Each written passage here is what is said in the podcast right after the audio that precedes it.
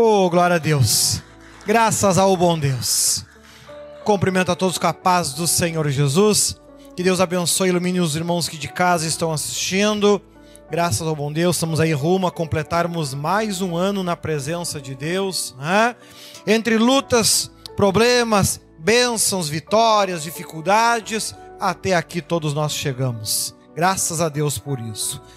E eu convido os irmãos a abrir a Sagrada Escritura no livro de Filipenses, capítulo 2 e versículo 1. Você tem a sua Bíblia, você de casa, abre a sua Bíblia no livro de Filipenses, capítulo 2, versículo 1. Como habitualmente a gente faz, eu vou ler aqui os primeiros versículos, depois pouco a pouco a gente vai lendo, para não ficar cansativo para os irmãos. Né? Graças ao bom Deus. Vamos estar botando para os irmãos de casa e também poderem acompanhar. Filipenses, capítulo 2 e versículo 1. Isso aí. Olha só então. Filipenses 2, primeiro assim nos diz: Portanto, se algum conforto em Cristo, se há algum conforto em Cristo, se há alguma consolação de amor, se alguma comunhão no Espírito, se alguns entranháveis afetos e compaixões, completai o meu gozo, para que sintais o mesmo tendo o mesmo amor, o mesmo ânimo, sentindo uma mesma coisa. Amém? Oh, glória a Deus. Aleluia. Olha só.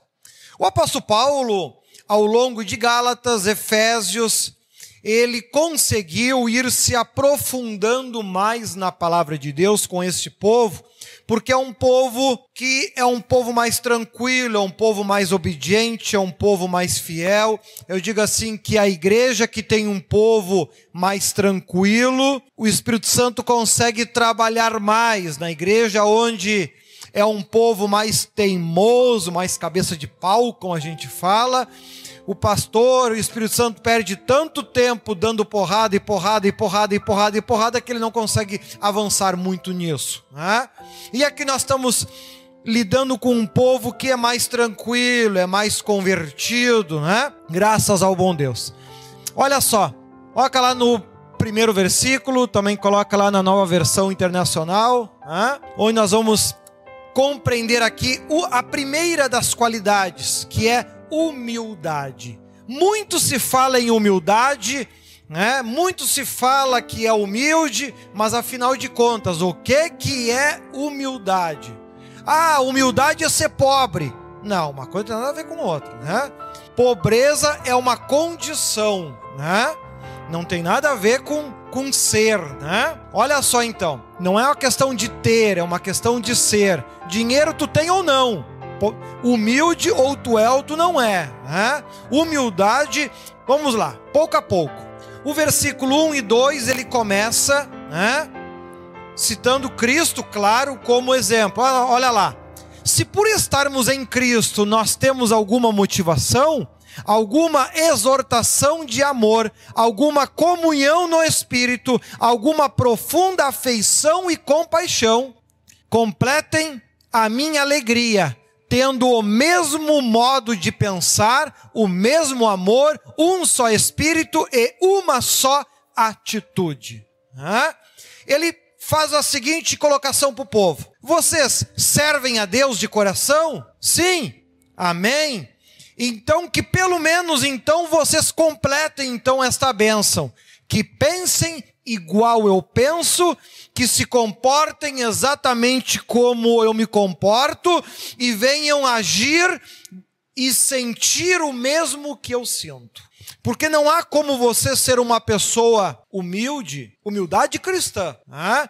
Não há como você ter ser uma pessoa humilde, como a Bíblia diz, se você não tem uma mesma unidade com a tua igreja, um mesmo pensamento, uma só fé, um só Deus, uma só visão, um só comportamento um só pensamento, não há como você de falar eu sou humilde, não tenho união nenhuma com o teu pastor, com o teu líder, ou seja, você está se iludindo, se enganando. Então ele começa trabalhando, primeiro requisito para que você possa ser biblicamente falando uma pessoa humilde, união com o teu líder, com o teu pastor, com a tua igreja.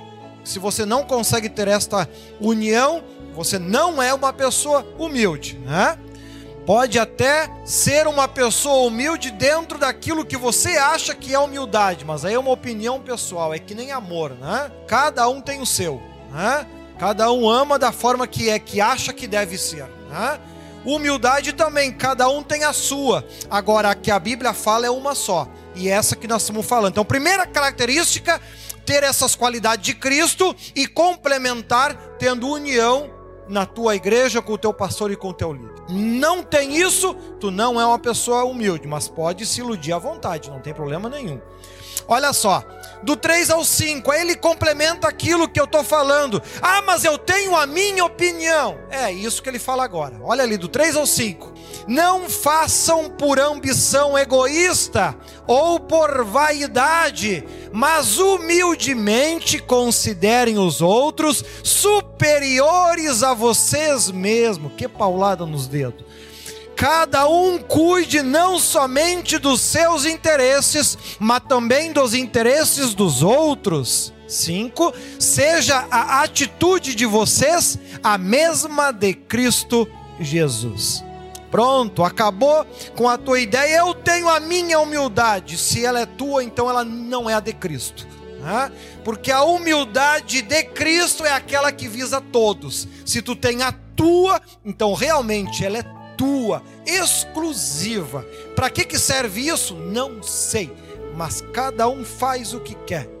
É que nem aquele que guarda um copo quebrado porque foi papai que deu. Vai fazer o que com esse copo quebrado? Não sei. Para que que guarda? Cada louco a sua mania. Tem muito crente que tem a sua humildade. Não se dá bem com o pastor, não se dá bem com os líderes, se pega no pau com todo mundo, mas é humilde. Bom, ele tem a sua humildade. A humildade, a humildade cristã, primeiro tem a união com a tua liderança, tem união com a tua igreja. Segundo, não busque os teus próprios interesses. Ah, hoje eu estou abençoado, Deus me ajudou muito, então hoje eu não preciso ir na igreja. Tá, e os outros que ainda não conseguiram essa bênção, por que, que tu não vai lá orar por eles então? Estamos encerrando o ano, encerrando 2022, próximo sábado, último culto. Quantos cultos você veio e você orou pelos outros? Não fez orações por coisas que você precisava. Em outras palavras, em quantas orações este ano você não foi egoísta? Orou pelos outros, orou para que Deus abençoasse alguém que você gosta. Em quantas orações você fez que você não foi egoísta, já que quem sabe você se considera uma pessoa humilde. A pessoa humilde, ela não se preocupa só consigo, ela se preocupa também com os outros. Em quantas orações esse ano você não foi egoísta? Ah, esqueceu dos outros. Isso que é humilde, hein? imagina se não fosse. Né? Então perceba essas características que tem que ficar guardada quando fala de humildade: união com a liderança, não busca só os seus próprios interesses, enxerga o coletivo também. Não é só o que tu quer, olha o que os outros também querem. Né? Por exemplo, tem lá cinco pastel para vender. Tem três pessoas interessadas e você foi o primeiro que chegou na fila. Tu chega lá e compra os cinco pastel. Tá? E os outros, ah, mas eu cheguei primeiro, tá? E a humildade, irmão, cadê a humildade? Ah, conta quantos tem atrás? Ah, tem mais dois, então compra no máximo três pastelzinhos, dois pastelzinhos e deixa, e deixa pros outros. Se tu gosta de pastel, os outros também. Isso é humildade, é você deixar de ser alguém individualista e passar a olhar à tua volta. Né? Chega no final do culto, tem pouquinho café lá, em vez de pegar um copo lotado, pega menos. Agora, se ninguém mais quer, bebe tudo. Né? Mas você olha à tua volta, isso é humildade. Né? Olha lá que ele continua dizendo, ele cita aqui o exemplo de Cristo. Cristo fez isso. Olha do 6 ao 8. Que, embora sendo Deus, não considerou que o ser igual a Deus era algo a que devia apegar-se. 7. Mas esvaziou-se a si mesmo, vindo a ser servo, tornando-se semelhante aos homens. 8. E sendo encontrado em forma humana, humilhou-se a si mesmo e foi obediente até a morte e morte de cruz. Então ele cita um exemplo, né? Humildade. Jesus tinha união com Deus? Oh, Esse é o meu filho amado em quem me alegro. Né? Completou lá o primeiro item. Segundo item, não pensar só em si mesmo? Ah, ele estava lá no céu com todo conforto, né? Olhou para baixo, nós fale, pecador, teimoso, cabeça é pau, rebelde e todas as demais qualidades que o momento não me permite dizer. Olhou para baixo e disse que vá tudo para o inferno. É? Não. É? Ele é humilde, não. Se esvaziou-se de tudo aquilo que ele tinha para se colocar como igual a nós e assim poder nos dar direito à salvação, ou seja, pensou em nós. Ele precisava disso? Não, mas ele fez por amor a nós. Isso é ter humildade. Tá, mas ele ganhou o que com isso? Do 9 ao 11 fala, né? Ninguém perde por ser humilde, perde por ser teimoso e cabeça de pau. Né? Agora, por ter humildade, não. E olha ali, ele cita o exemplo. Por isso Deus o exaltou à mais alta posição e lhe deu o nome que está acima de todo nome. 10. Para que ao nome de Jesus se dobre todo joelho nos céus e na terra e debaixo da terra. E toda língua confesse que Jesus Cristo é o Senhor para a glória de Deus Pai. Tem crente que reclama que só tem problema na vida. Tá, e tu foi humilde quando? Hã? Por vezes a gente tem que aprender ao longo da vida perder em algum momento para ganhar ali na frente. Isso é uma questão de negócio, é uma questão de inteligência, é uma questão de raciocínio. E aqui Cristo, ele perdeu por 33 anos todos os benefícios que ele tinha por ser filho, mas já faz mais de dois mil que ele senta à direita de Deus Pai Todo-Poderoso. Abriu mão de 33 para ganhar milhares. Né?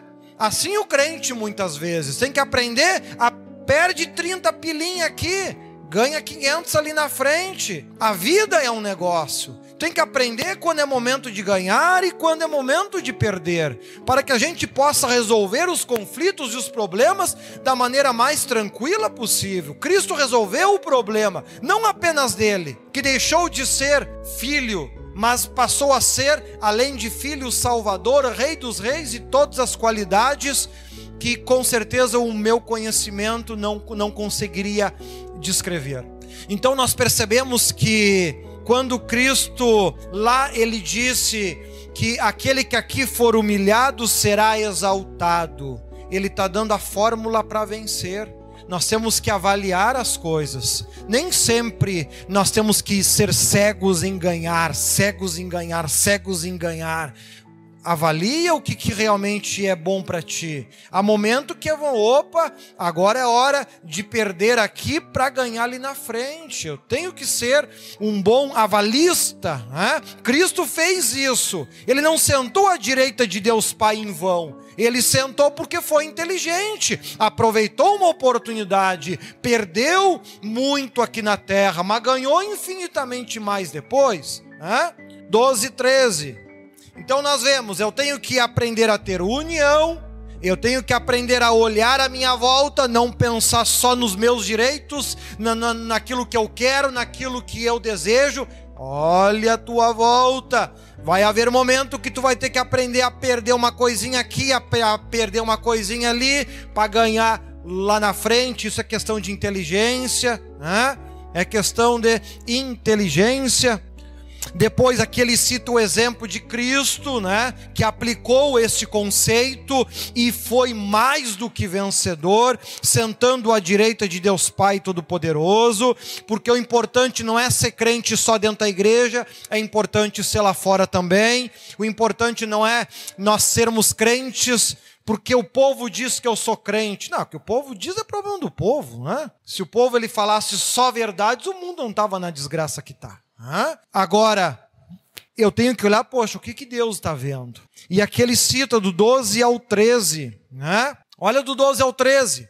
Assim, meus amados, como sempre vocês obedeceram, não apenas na minha presença, porém muito mais agora na minha ausência.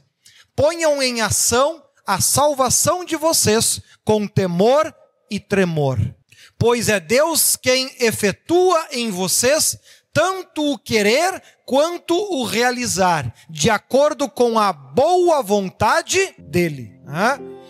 Então, então observa isso. Então o apóstolo Paulo ele chama a atenção do povo. Vocês estão tendo união comigo? Vocês estão aprendendo a não pensar só em vocês, mas pensar naqueles que estão à volta, mas não merece, eu não te perguntei se merece, estou falando que tem que pensar nos outros. Mas não vale nada, eu sei, concordo e assino embaixo, mas tem que pensar no caco também. Se a gente não pensar nos cacos, o que que, que que Cristo vai pensar de mim e de você? Ou tu acha que tu é muito melhor do que isso? Pensa nas, nas pessoas que mais incomodam o teu 70 vezes 7. Olha que eu acho que tem algumas que estão incomodando mais do que 70 vezes 7. Eu acho que já estão abusando. Né? Mas aí eu lembro, poxa, se eu tenho que aturar esse caquedo, Cristo deve olhar para baixo e me enxergar do mesmo jeito. É um caco, mas alguma coisa vale. Ele também, porque ele é perfeito, eu não sou. E se eu estou conseguindo enxergar o defeito dos outros, imagina o que Cristo enxerga quando olha para mim, né? Então nós temos que aprender, aprender a perceber isso para que nós possamos ser realmente crentes, não apenas dentro da igreja, onde estamos num ambiente perfeito para isso, onde tudo é fácil, onde a gente escuta a mensagem, tem certeza de tudo que tem que fazer, chega em casa nem lembra mais. Porque ano que vem vai ser diferente. Ano passado tu deve ter dito isso. Tu lembra em que tu disse que ia ser diferente? Não, não, não tô perguntando se você conseguiu, tô falando se tu lembra em que tu queria ser diferente. A maioria não lembra nem que, o que dirá se foi diferente. E aí depois tá acabando o ano, ai que ano ruim, tomara que acabe de uma vez. Amado, tá nervoso porque se o ano que vem vai ser igual ou pior? Hã? A não ser que tu mude. Inclusive eu falei no rádio isso hoje. Hã? Que não adianta você, você não muda, não não, não transforma a tua forma de agir. Continua fazendo errado, continua plantando errado. Ao ano que vem, se Deus quiser, vai ser melhor. E, e porque olha o finalzinho do versículo, né? olha o 13. Coloca lá para mim, meu querido. Coloca lá, meu filho. Olha ali o 13, ó. Pois Deus é quem efetua em vocês tanto querer quanto o realizar. O que, que vai acontecer na minha e na tua vida? Aquilo que Deus quer. Né? Aquilo que Ele quer vai acontecer. Se nós estivermos servindo a Ele, senão vai acontecer o que o diabo quer. Né? E ainda vai acontecer de acordo com a boa vontade dele. Né? Ele tem que levantar de manhã e estar tá de bom humor. Senão o ano que vem vai ser igual ou pior, ou vai ser um ano muito ruim, mesmo que você continue firme e fiel com Deus, o ano vai ser complicado, o ano vai ser difícil. Por quê? Porque Deus olha a tua fidelidade desse ano, é exatamente a mesma do ano passado, é exatamente a do ano retrasado, é exatamente a do ano anterior. Então, para Deus fica fácil. Como ele não está mudando, é porque a vida dele está uma bênção. Pode repetir o ano. Mas, Senhor, a minha vida está tá, tá horrível. Aonde que tu está dizendo isso? Se a tua vida estivesse ruim, tu estaria mudando. Como tu não mudou em nada, não fez o regime que prometeu para cuidar da saúde, não foi menos teimoso, né? não orou mais, não jejuou mais, não veio mais à igreja, não leu mais a Bíblia, não se uniu mais com os irmãos, não fez as pazes com as suas antigas rixas, ou seja, Deus quando puxa a lista é não, não, não, não, não, não, não. Se Deus quiser, meu ano vai ser melhor. Ou é eu que tenho pouco conhecimento é você que tem uma fé imaginária, né? Tipo aqueles que brincam com um amigo imaginário, né? Enfim, cada louco é sua doideira, né? Agora, tu acha que tu vai realmente ter um 2023 feliz e abençoado, né? Bom, faz que nem a Globo. Canta a musiquinha de novo e toca o barco, né? É, fazer o quê? Ah, mas o ano foi muito ruim. É, tu já começou errado. Como errado? Olha o 14. Paulo ele lê às vezes, acho que os pensamentos. Olha ali, ó do 14 ao 18. Façam tudo sem queixas nem discussões. Se a tua oração tu começou a dizer, bah, que ano ruim, já começou contrariando o 14. Já, já, já não tem humildade, já está arrumando problema. Olha lá, ó. Para que venham a tornar-se puros e irrepreensíveis, filhos de Deus, inculpáveis no meio de uma geração corrompida e depravada. Se você é uma pessoa que murmura, que reclama, você não é uma pessoa humilde, você não é uma pessoa pura, você não é um filho de Deus. Você, eu não vou falar porque nós estamos em cima do altar, fica feio. Mas tu tá lascado. Hã? Não adianta, é preciso mudar. E ele continua falando, olha ali, ó, na qual vocês brilham como estrelas no universo. Tu tá rodeado de gente que não presta. Todo mundo prova o teu 70 vezes 7, cada um todo dia. Eu acho, na minha humilde opinião, que o 70 vezes 7 devia ser considerado coletivo, né? 490 vezes podem me incomodar no dia. Agora, pelo que o texto fala, é de cada um. Então, tu imagina, se tiver 10, já dá 4.900 incomodação por dia. De 10. Tu põe para 100.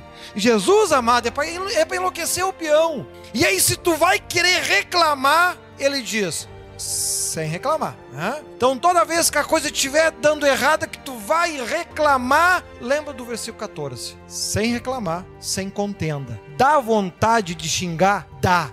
Mas o texto fala: nem contenda. Né? Mas nem um pouquinho. Porque você tem que ser como uma estrela que brilha em meio à noite. Todo mundo faz isso. Quebra o pau e faz pegar fogo, você não pode. Mas nem uma vezinha, se tu quer que o ano que vem seja igual ao ano passado, não. Hã? E ele continua: retendo firmemente a palavra da vida. Assim, no dia de Cristo, eu me orgulharei de não ter corrido nem me esforçado inutilmente. Ou seja, no dia de Cristo, como ele falou no capítulo anterior, ou no dia que Cristo voltar, ou no dia que Cristo for te julgar, porque você partiu dessa para o outro lado, se é para melhor ou pior, eu não sei. Mas quando Cristo for te julgar, se tu for para um lugar melhor, eu, como teu pastor, posso ficar feliz com isso. Né? Se você for para um lugar ruim, eu tenho que lamentar, porque infelizmente eu perdi tempo contigo. Né? Mas como a gente é pago do mesmo jeito, perdendo tempo ou não, a gente continua pregando. Né? Olha lá o 17. Contudo, até o 16 a gente já cansou de apanhar. E ele ainda diz: Contudo, não, mas tem mais ainda. Calma aí que eu não acabei ainda. Né? Contudo, mesmo que eu esteja sendo derramado como oferta de bebida sobre o serviço que provém da fé que vocês têm, o sacrifício que oferecem a Deus, estou alegre e me regozijo, me regozijo com todos vocês. Mesmo que eu morra por causa do trabalho que eu tenho feito, se vocês estiverem se salvando, eu fico muito feliz. O cara fica muito feliz porque está sendo morto. Se não é doido, tem que ficar. Hein? Porque tu não vai estar tá olhando para a vida que tu está perdendo, como ele mesmo já falou em textos anteriores. Se eu morrer, bom, se eu morrer, eu vou para Cristo e eu estou muito feliz, e eu concordo com ele. Mas se Deus quiser que a gente continue aqui e eu conseguir ganhar mais algumas almas para Deus, então eu quero ficar aqui uns 150 anos. Hã? Mas tem que valer a pena. Hã? Estejam vocês também alegres e se regozijem-se comigo. Olha só que interessante. Né? Ele complementa esse 18. Se vocês me verem padecer pelo Evangelho, sofrendo pelo Evangelho, sendo preso pelo Evangelho, e vocês estiverem se salvando, fiquem felizes está valendo a pena. Veja que o tempo todo a visão do apóstolo Paulo não está na vida dele aqui na terra, no ganhar ou perder aqui. A visão dele está lá no céu. É como se ele estivesse falando, já se enxergando, entrando no céu com todo o povo. A visão dele o tempo todo é em cima diz: esta é a meta, entrar no céu com todo mundo. O que a gente ganha ou perde aqui na terra é bobagem, é besteira, não vale a pena gastar cartucho por causa disso. E ele continua do 19 ao 20. Olha as características. E agora ele dá um exemplo, porque até agora ele deu o exemplo de Jesus. Hã? Poxa, Jesus é perfeito. Eu não sou, já estou lascado por aí. Hã? Não tem um exemplo assim, um pouquinho mais baixo, para gente poder? Poxa, tem chance de eu ser. Né? Porque se, quem é que vai se comparar com Jesus? Jesus, na sua humildade, disse né, que se nós fossemos fiéis a Ele, nós faríamos obras iguais ou maiores do que aqueles fez. Eu não me imagino caminhando em cima da água, nem sozinho, né? Imagina. E Ele, na sua humildade, se vocês forem fiéis, como eu fui, farão obras iguais ou maiores. Bom, eu já, eu já, eu sou pecador, a Bíblia me afirma isso, já não consigo ser perfeito, ou seja, ultrapassar já está fora de questão. Igualar, então, menos ainda, porque eu já fiz bobagem demais na vida. Né? Vamos tentar ficar pela beira, como a gente diz, né? Vamos tentar não ser aquele caco horrível que o pastor olha, dá vontade de jogar fora, dá. Ele não joga porque Jesus ama. Ele se pergunta, Jesus, o que que tu ama? Ele nem responde para não desanimar a gente. Ele só diz: aguenta, suportai os fracos, diz o apóstolo Paulo, como se fosse a coisa mais tranquila e barbada do mundo, né? O apóstolo Paulo é muito positivo, né? Lindo isso nos, nos textos dele, a forma é um cara que está apanhando e tranquilo. Cada tapa que eu estou levando é uma alma que eu estou levando para o céu. Bate mais, bate mais. É paciência. Né? Deus nos ajude com isso. Mas para ser algo assim mais perceptível, ele diz: bom, para que não achem que o exemplo de Jesus é alto demais para vocês, eu vou dar então Timóteo como exemplo para, para vocês, porque Timóteo vocês conhecem muito bem. Olha ali, espero no Senhor Jesus enviar Timóteo brevemente, para que eu também me sinta animado quando receber notícias de vocês.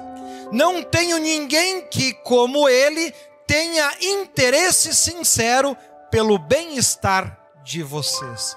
Os irmãos de casa que estão assistindo, deixa um comentário para eu saber que tu está vivo e que Jesus ainda não te levou para o céu. Deixa um comentário aí no Facebook, no YouTube, né? Nem que seja uma paz do Senhor Jesus, para que a gente saiba que você está vivo, que a gente receba notícia sua, né?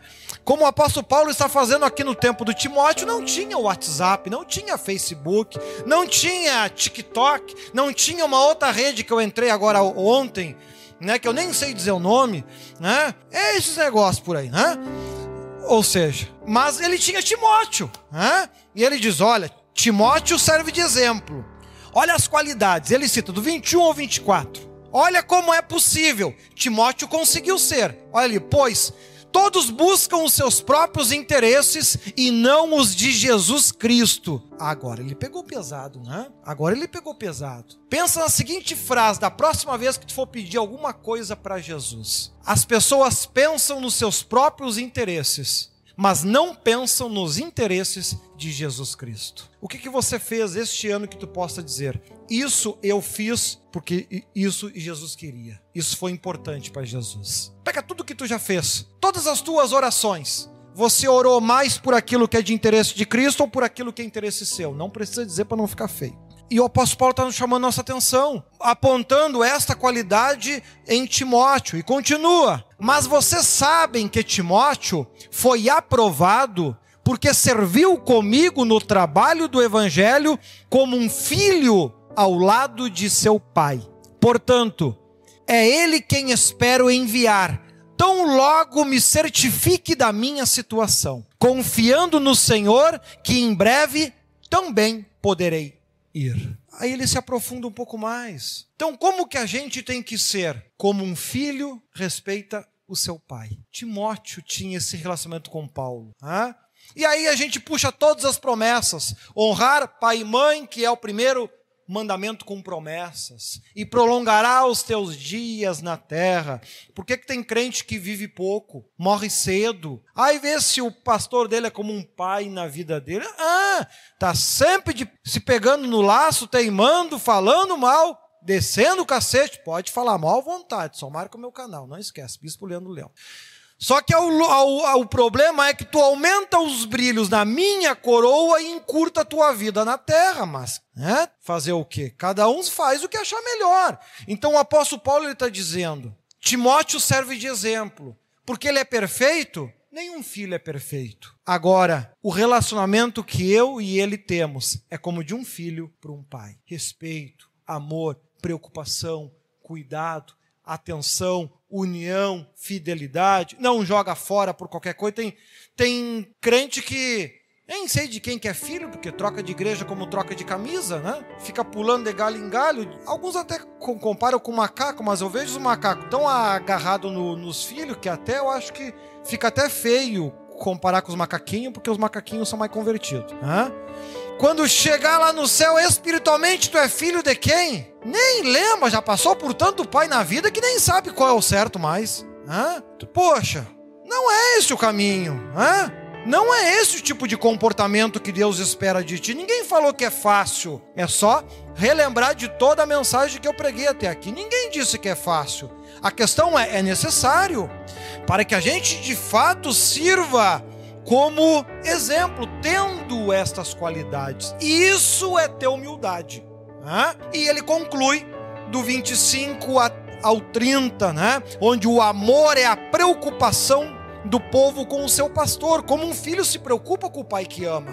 As lutas e doenças, assim como milagres sobre aqueles que servem, ainda na carne, relacionamento sincero. Ou seja, doenças na carne faz parte? Faz. Não é porque você é crente que você não vai adoecer. Sabe que tem crente que fica com vergonha de dizer que está doente, porque, ai, que absurdo um crente doente.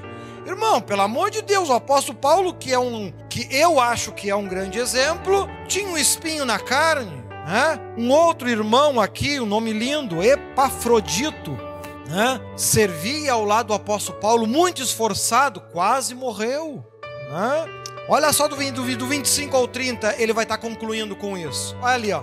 Contudo, penso que será necessário enviar de volta a vocês Epafrodito meu irmão, ele ainda explica. Não estou devolvendo porque não presta. Né? Sabe que tem que explicar, porque o povo é imaginário. Né? Vamos de novo. Contudo, penso que será necessário enviar de volta a vocês Epafrodito, meu irmão cooperador, companheiro de lutas, mensagem. Tem que elogiar, porque eles não vão dizer que o cara não presta por isso que está mandando de volta. Hã? Mensageiro que vocês enviaram para atender as minhas necessidades. O povo estava muito tempo sem notícia do apóstolo Paulo. Se fosse o povo de hoje, ah, já que o pastor sumiu? A férias está garantida. Vamos pegar o dízimo e tacar ali churrasco e praia e festa e festa. Depois, quando ele, ele, ele aparecer, a gente dá do que a gente ainda vai ganhar. Né? O crente de hoje ele é muito fiel. Isso quando não manda mensagem, né? Bah, esse mês eu não vou conseguir dar o dízimo. O que, que eu tenho a ver com isso, né? É tu e Deus, ora bolas, né? Aqui não, aqui o povo é diferente. Eu estou falando de povo que tem humildade. Acredita que tem crente que não é fiel e se considera humilde. Humilde. Eu, eu sou humilde no Senhor. Quando foi a última vez que tu deu o dízimo aí na tua igreja? É. É o quê? Se tu não faz o básico, humildade, então, que é cheio de regra, qual é a dificuldade do dízimo? Pega envelopinho, coloca 10%. O que, que é 10%? Pega, divide por 10, uma parte tu coloca no envelopinho e entrega na igreja. Qual é a dificuldade de fazer isso? Nenhuma para ser humildade, para ter para ser uma pessoa humilde, tem uma lista, né? Aí o cara vem querer convencer, seja homem, seja mulher, que é humilde com toda esta lista de regra e não é dizimista, não é ofertante, não se preocupa com a sua igreja, né? Chegou lá, não tinha copo para tomar café no próximo culto ele traz? Não, eles que comprem. Eita, nós, né? Tem espaço no inferno ainda, espero que sim, né? Mas aqui o apóstolo Paulo ele conclui trazendo isso para nós. Olha só, pois ele tem saudade de vocês e está angustiado porque ficaram sabendo que ele esteve doente. Olha a preocupação. Epafrodito fez o favor de levar os dízimos, as ofertas, os votos, as doações, os quilos, enfim, para o apóstolo Paulo porque ele estava preso, ele estava em prisão domiciliar. Timóteo lhe auxiliava nisso. Né? E Epafrodito foi até lá para levar esses mantimentos e todas essas ajudas para o apóstolo Paulo e acabou adoecendo na viagem. Sei lá se pegou uma, uma chuva no caminho e pegou uma pneumonia. Né? Pelo que o texto dá a entender, é justamente alguma enfermidade, alguma doença devido à própria viagem que ele fez. Né? E o apóstolo Paulo e o povo ficou de alguma forma sabendo, fofoca corre logo. Até aqui, né? notícia do apóstolo Paulo, ah, ah, ninguém sabia. Que o irmão que foi, a, a, a, que foi lá para ajudar adoeceu, um tiro. Eu acho que alguém veio a pé até lá só para contar que o irmão que foi ajudar, ajudar adoeceu. E notícia do apóstolo Paulo. Ah, eita, nós, a fofoca naquele tempo corria frouxo. Não é diferente de hoje. Sabe quem morreu? Sei. Tu viu o último que foi curado na igreja? Hã? Quem? Eu nem sabia. É, é bem assim. De fato, ficou doente e quase morreu. Mas Deus teve misericórdia dele, e não somente dele, mas também de mim, para que eu não tivesse tristeza sobre tristeza.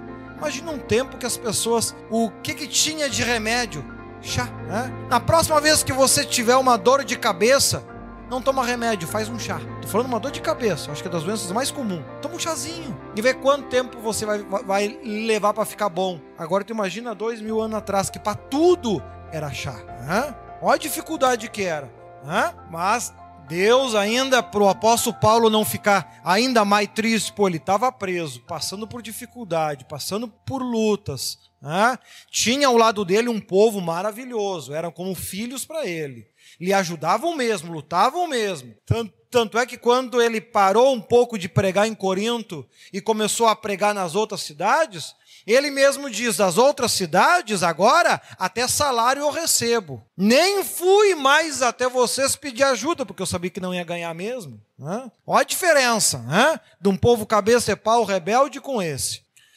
E aí ele conclui: por isso, Logo o enviarei, para que quando ouvirem novamente, fiquem alegres e eu tenha menos tristeza. E peço que vocês o recebam no Senhor, com grande alegria e honrem homens como este, porque ele quase morreu por amor à causa de Cristo. Por isso que eu digo que é alguma doença ligada provavelmente à viagem que ele fez, né? Porque o texto afirma isso. Ele quase morreu por amor à causa de Cristo. Alguma coisa aconteceu na sua viagem que acabou causando esta enfermidade, essa doença, arriscando a vida para suprir a ajuda que vocês não podiam dar. Então vemos que sofrer por amor de Cristo faz parte do Evangelho. Faz parte, nós temos que aprender a lidar com essas tristezas. Né?